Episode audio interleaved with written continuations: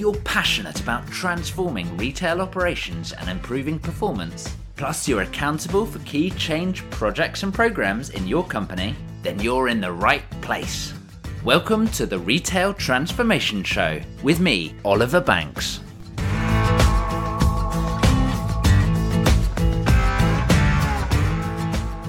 Hey, hey, and welcome to the Retail Transformation Show. I'm Oliver Banks, your host and your guide to successfully deliver retail transformation. Thanks for tuning in to this episode, number 110, number 110. And today I thought we would dive into one of the topics that I see coming up again and again. And in fact, it's actually one of the questions that I get asked much more frequently than I thought I would ever do. It's all about Amazon. Now, they are obviously quite a polarizing force in the retail industry. Many say that they are too powerful, too big, too greedy perhaps, to have so much share of the market and in fact, are responsible for killing off countless retailers, both big and small. But the very opposite perspective is true too. It's relentlessly upping the game for consumers, offering service levels that we've just never seen or been able to experience. And of course, it does also help as a huge platform to help other businesses to thrive as well. Not just killing businesses, but also helping to make them. So the question I often get asked is, what do you think of Amazon? Are they a friend or a foe? I'm going to be really interested to hear what your thoughts are. I know everyone has a different opinion on this particular question. Are Amazon a friend or foe? So do let me know. You can reach out on social media or on email, which I'll give in just a second.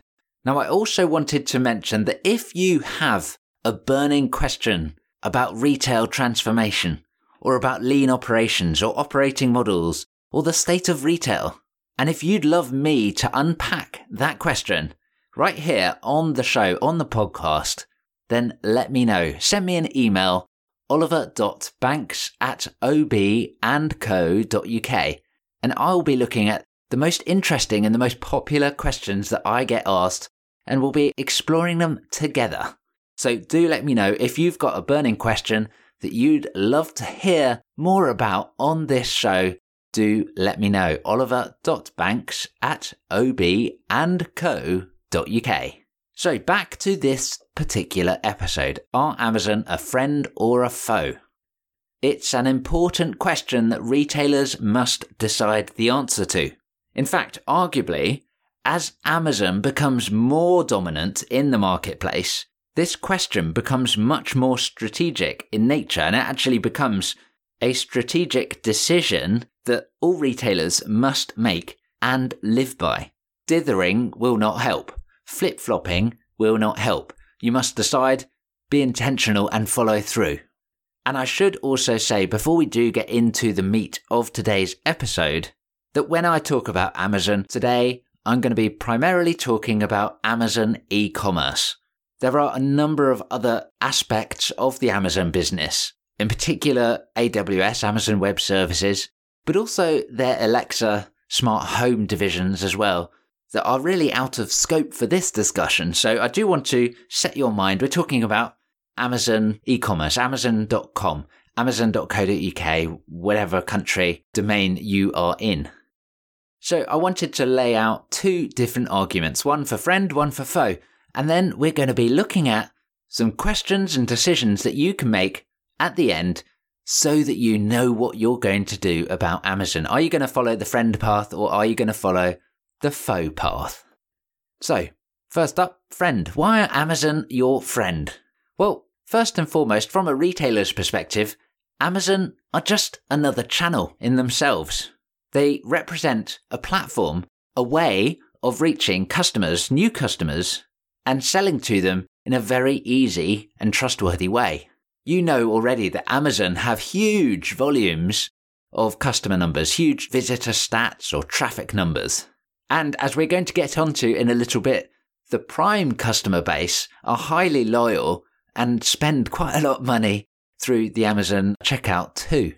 So when you're thinking of Amazon as just another channel, you have to realize that so many customers nowadays start their product journey, their search, with the Amazon search bar, more so than Google. In June 2019, eMarketer reported some really interesting stats. So, for regular Prime users, these are people that are buying more than once a week, 79% of them start their search for a new product on Amazon. 79%, that's phenomenal. And again, think they're regular users. So, how many just do a search on Amazon and buy from their trusted source? For other Prime members that are less regular buyers, that number still sits at 65%, so still quite fiercely loyal.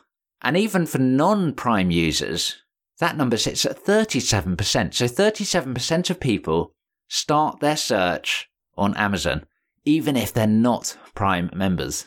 Now that's pretty crazy to me. And I'm going to put those stats and a few more actually on the show notes page today, which by the way is obandco.uk slash 110. obandco.uk slash 110, 110. Now, given these stats are from June 2019, you can use your imagination to think how that has changed with all of the behavioural changes that we've seen over the coronavirus pandemic. Prime customers are a big deal for Amazon, and actually, they're continuing to grow. 112 million Prime members in uh, 2019 across the world, so it's a big population. And of course, many households just have one, so that population is actually much bigger in terms of the number of buyers, I would imagine. And as you've just seen from those stats, they're highly loyal and highly valuable. One source I've seen says they are worth $1,400 in sales per year per person. Now that's quite a lifetime value. If you think that Prime subscription, which you are already paying for, continues to renew, quite automatically I might add, it gets very easy to continue to buy through Amazon. And actually, Prime users are now more valuable to Amazon than non Prime users. They account for 65% of Amazon sales. So, Amazon is a big channel with a really loyal customer base. And I think from a retail perspective, why wouldn't you want to be in the mix right there? And that brings us on to the next point, which is Amazon as a marketplace. Whether you're a seller selling through Amazon Marketplace only and then fulfilling your own orders, or whether you're opting for the FBA fulfilled by Amazon service, there are two big growth opportunities there in front of you as a retailer, or as a brand as well, I might add. Sellers now account for over 50% of Amazon sales, so more is going through the Amazon checkout to other businesses than it is to Amazon. Of course, Amazon do continue to take a cut, so they win as well when that checkout bell rings. Proverbially, of course. but it's something that Amazon recognize as hugely valuable and they want to continue doing. So at the end of October 2020, they announced their plans, their intentions to onboard another 100,000 new small and medium sized business sellers in the next year, in the next 12 months, 100,000 new companies selling through Amazon. So that marketplace is going to become busier. But of course, 80% of those sellers also sell through other channels as well. They don't just think of Amazon as their sole shop window. They have other channels, whether it's their own website or other marketplaces such as eBay, etc. And that's wise, right? You do not want to tie your business down to any single channel because it becomes highly risky.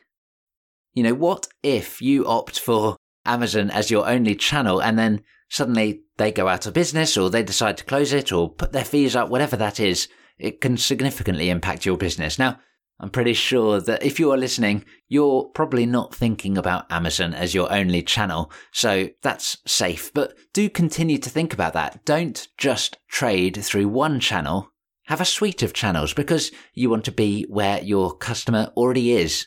And as we've heard, a number are already on Amazon.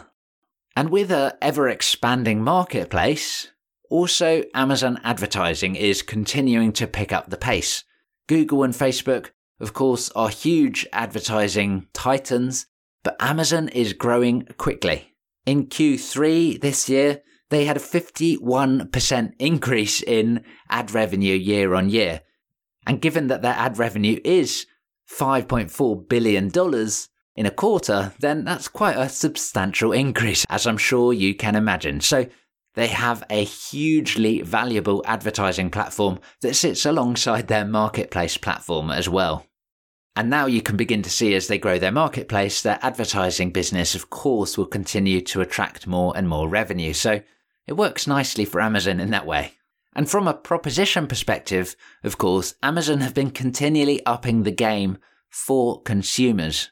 Faster delivery, more content, better deals, and particularly when doing FBA, fulfilled by Amazon, as I say, you get the opportunity to hold on to the coattails of this e commerce giant and learn to serve your customer in increasingly advanced ways. So, there are a number of reasons why you must be a friend with Amazon. Because customers are there, it's another channel, you don't have to be exclusive to Amazon, you can continue to level up your business and drive more trade, but it is going to cost you in the form of advertising revenue increasingly. And we'll dive into that in a little bit more detail very shortly. So, those are some of the reasons why you must consider Amazon your friend in the retail marketplace. But let's flip it around. Why are they your foe now? Well, the biggest argument here really is that it's about continuing to feed the monster. By being a friend with Amazon, are you just encouraging that machine and Jeff Bezos to make more money, which cannot be good for the wider retail market? And then you have to ask the question what happens when other retailers fall by the wayside and Amazon is the only shop left in town, figuratively speaking, but maybe literally speaking as well.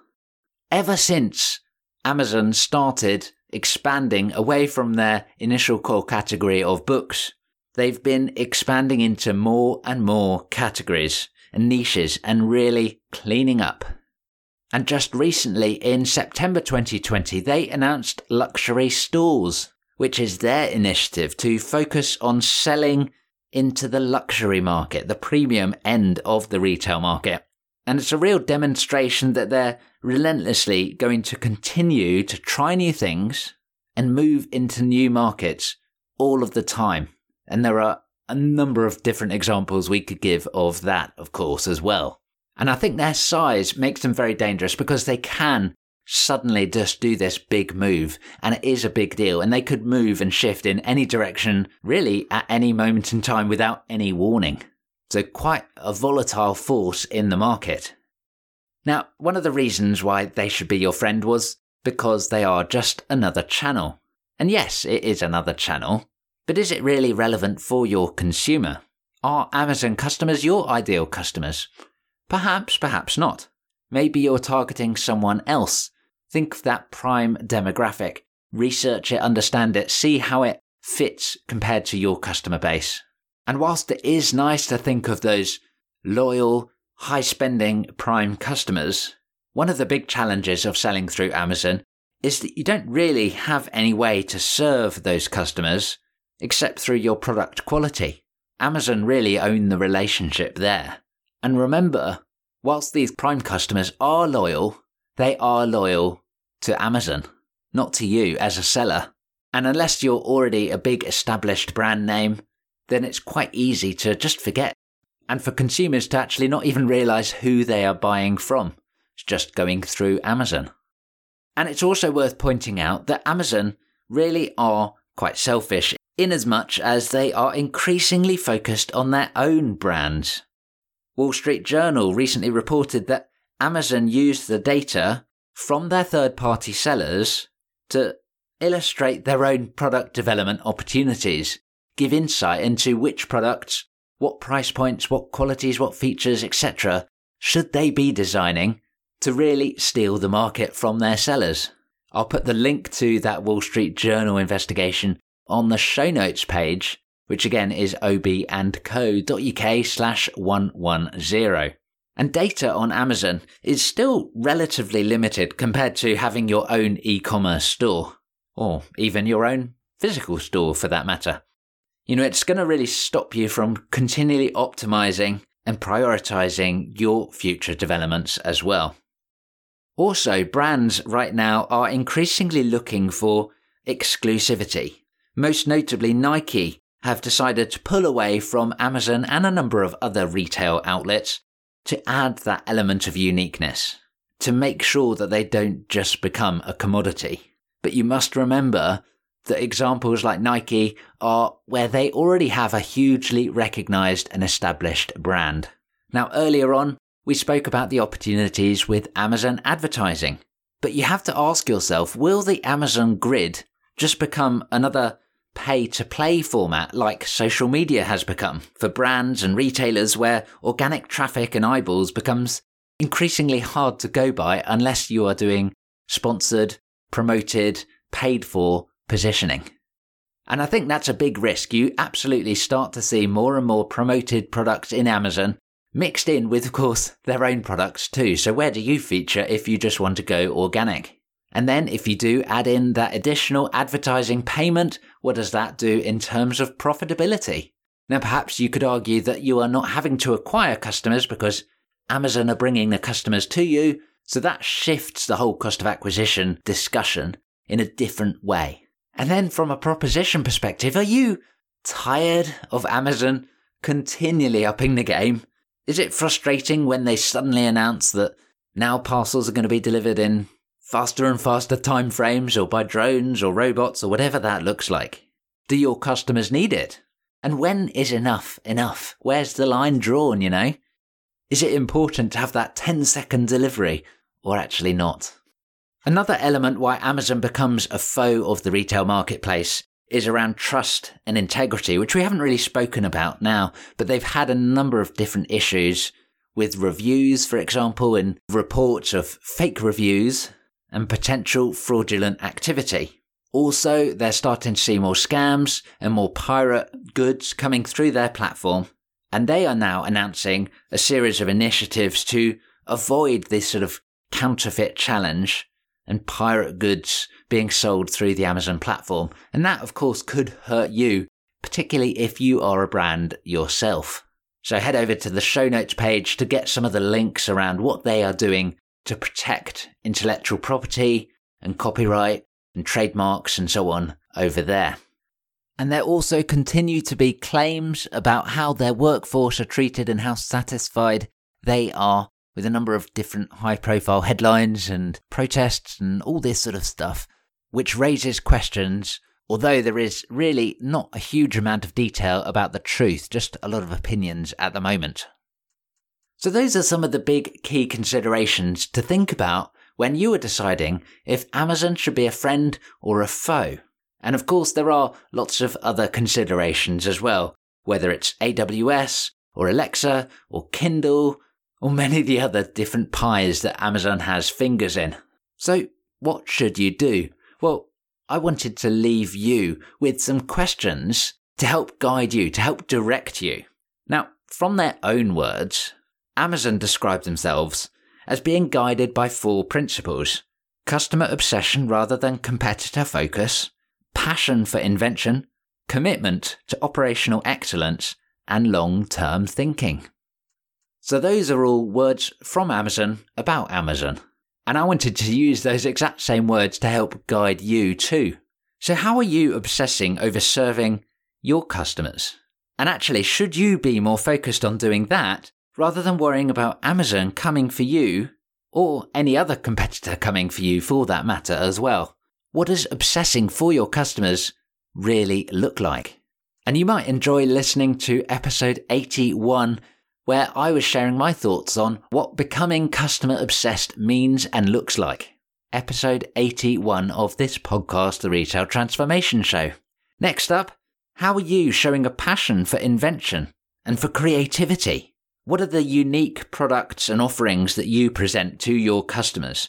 And how can you promote those as key differentiators rather than just playing in the commodity field where price really is the clearest lever to pull, and that doesn't work well in your long term plan, which we'll get onto in just a minute.